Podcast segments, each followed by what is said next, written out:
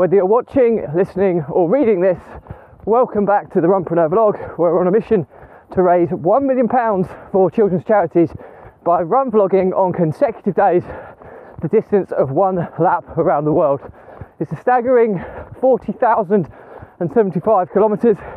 It's going to take somewhere close to 14 years to accomplish, so plenty of time to raise that money. Uh, I'm going to do a minimum of five kilometres every day, and I'm even going to do it barefoot style. So, those regulars will know that during my run vlogs, I talk about my passions, which are entrepreneurship and running, and most importantly, how they link together with helping people overcome the emotions of stress, overwhelm, and anxiety by using exercise as a release mechanism to manage those emotions. It's a, a very windy day today. It's about 10 degrees, but it actually feels like about six because of the wind chill factor, sorry, wind chill factor. So apologies if the, sound is a bit disruptive.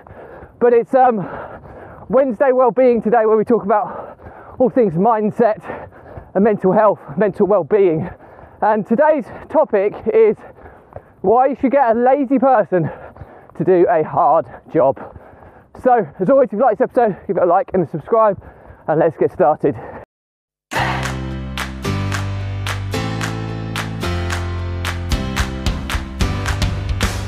So, why would you get a lazy person to do a hard job? Well, simple. Because Bill Gates says you should.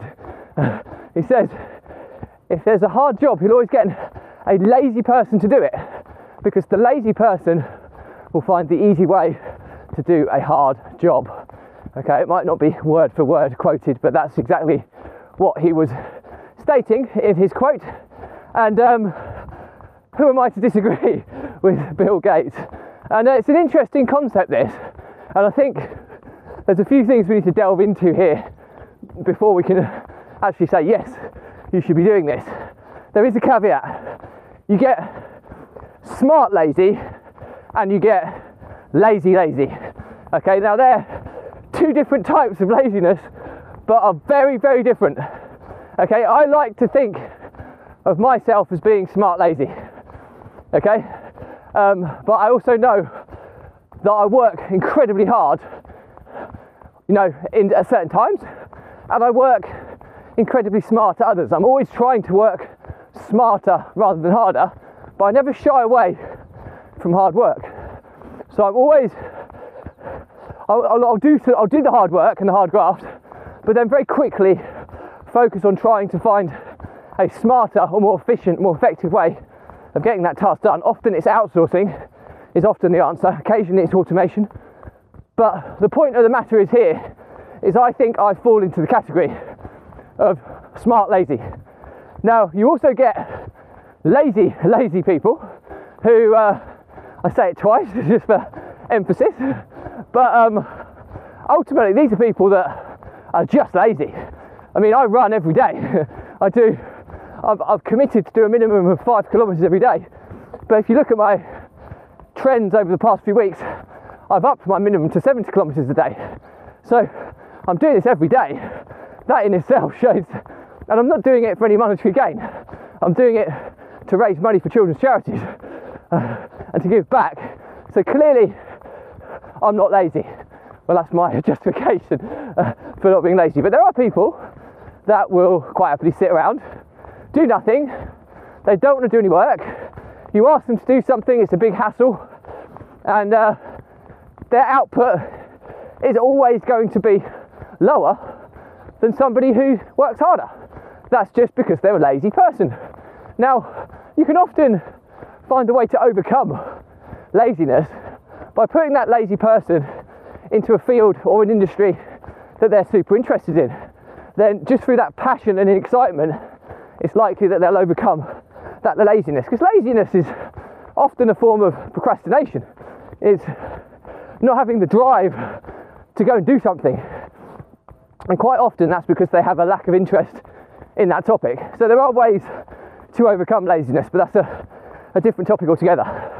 So what Bill Gates is meaning, if my interpretation is correct, is it's very you know, he's relying on smart lazy people, not lazy lazy people, and that comes with finding talented individuals. Now, I don't think, you know, I have a lot of self confidence in my own ability. I like to think I know my value. Uh, I get paid what my value is, so that's one way of, of looking at it. But um, I like to think of myself as having a talent and having multiple talents, as each and every one of us out there has in some capacity, but we're all different. So, the key here as an entrepreneur is to find super talented people and get them into kind of buy into your vision, your mission, your culture, okay, and get that alignment. And if you can marry that alignment up, you know, i.e., your business culture, your personality type, your values, and you're aligning it well with somebody else who's also super talented, then it's a could potentially be a match made in heaven because they can take your business to the next level. And if you find these smart, lazy people, wrap them in cotton wool because they're the ultimate problem solvers.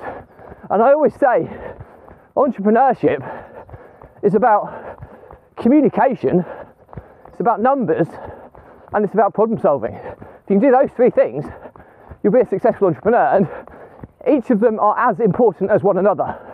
Okay, you have to understand the numbers to make informed decisions rather than, you know, you trust your gut in a lot of instances, but I'd much rather trust my gut with a load of factual data which supports that.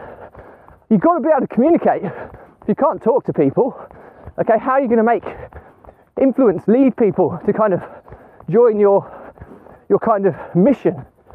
Okay, and then problem solving. The most successful people in this world are the ones that solve the most problems the most efficiently. Okay, so that's a, a statement in itself. And just to have a think about that, you know, these aren't people that dwell on problems, they expect them. They have contingency after contingency in place to solve them as quickly as they arise. And they look at problems as opportunities. The more problems they solve, the more progress they make, the more successful they'll be. Okay, so back to the topic at hand. If we find smart, lazy people, these are super efficient problem solvers. Now, they might not be the best communicators in the world, they might be more introverted, okay, but that's okay because you, as the entrepreneur, needs to have those three traits, okay. But people that work with you, you can get incredibly smart, lazy people who will come in and work on your systems, your processes, on the ability to outsource more effectively, you know, structure, infrastructure, all that side of things. They might be working on reports, numbers, um, you know, to try and help you lead more effectively and the communication could be left to you as the entrepreneur. So the point of the matter is smart, lazy people are problem solvers, and they're not. I wouldn't. I, I personally think they're quite a rare commodity. You get a lot of people that work hard. You get a lot of people that will be trustworthy, that graft hard. But if they're grafting hard, doing the same thing over and over again, that's like the definition of insanity, isn't it? It's doing the same thing over and over again, expecting a different result. The smart, lazy person is going to do that hard graft and think, Whew, I don't fancy this. This is this is hard graft. I'm not going to do this for too much longer. So then they'll think, well, actually, perhaps I can look into some software that will help me with this. And then actually, maybe if I do an automation between this piece of software and that, that will take that part of the process out. Okay, I'm doing just doing this piece now, but perhaps I could get to bring somebody in who could just do that, there would be a lower cost than me doing it, and that's driving efficiencies. So you see the way the mind is breaking down that, that, that piece of work. Whereas the hard grafting, loyal employee or, or member of your team, as valuable as they are, your role as a leader is to try and, and get them to change the way they do things. You know, because you know, people are just going to do the same graft over and over again will only get you so far. The smart, lazy people will be the ones that will take you to the next level. So bear that in mind when you look at recruitment. I have people in my team, and I've got an amazing team, and they are all gradually migrating into this new thought process, okay, of problem solving rather than hard graft. Now, some of them I have to still do quite a bit of work on in terms of they are still just working hard, but I'm giving them more kind of projects to kind of focus on now where they get autonomy to kind of run things as they see fit. And then I jump in and try and give them guidance and feedback on what they're doing and how they can improve it in a very chilled and enjoyable environment. And uh, the development from, from the team is it's been phenomenal, and I'll continue to do that to develop uh, the talent I have because I have a very talented team. The other thing to consider is that quite often people are never the finished article. Well, I say quite often, it's almost always the case. People are not the finished article, and you have to develop them. So, we're looking at development plans, training up your team to be better at what they do, to be more efficient at what they do, to be smarter at what they do. But it's quite often good to have somebody who's that problem solving, focused, smart laziness trait to come in and actually take a lead in some of the projects, some of the leads in some of the project management, to drive efficiency into and to try and pass on that knowledge to other team members. So uh, yeah, it's really, really interesting stuff when you kind of dissect this. And, and even now, as I'm talking about this, hopefully you can hear me because it's really windy. I'm starting to think about other things I can do slightly differently to help evolve and develop my team further. Because you're nothing without your team to scale and grow a successful business, I always say, takes three things. It takes systems and processes. Businesses are built on this. Okay? It takes people. Automation will only get you so far. At some point, you're always going to need people. And the last one is data. And as I've stated, people are a significantly important part of that process. So you have to invest in them and you have to develop them to get the best return. It's often a good metric is to is to measure revenue per person, profit per person, or, or revenue or profit per different kind of tracking categories in your business, because then you're seeing how much efficiency you're getting from people. You know, because ultimately a business has other goals, but it needs to be financially viable. So your best people will often generate a higher revenue per head. So it's a cool metric to measure, um, and one I'm doing a bit more work on at the moment and I'll share my findings with you over the coming weeks. So that's pretty much it today. Hopefully, you can still hear me. Um, I'd love to hear your thoughts on this. It's a complete mindset shift. I mean, who in their right mind would think about giving somebody who's perceived to be lazy the hardest jobs? And who would, who in their right mind would think that would work? Well, Bill Gates did, and uh, his record speaks for itself. And uh, but I do think you need to differentiate between lazy, lazy people and smart, lazy people. I definitely aspire to be that smart, lazy type of entrepreneur. Okay, prime example is this uh, this blog.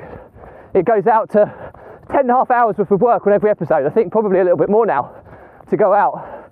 And it goes out to I think 33, 34 different formats across social media every day.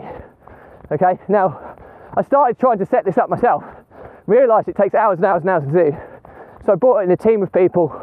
I brought in somebody who was who was very clever with systems and processes to help me build this out. And I now have a team of people that do this for me.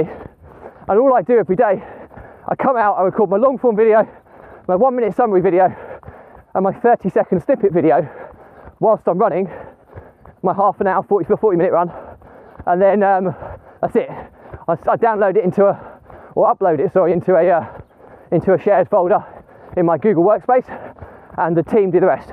I don't have to do any of it anymore. And the amount of time that saves, you think that's probably 12 hours a day, I would say that I save from that system and that setup. So that in itself is the perfect principle. And, and you look at people's hourly rates.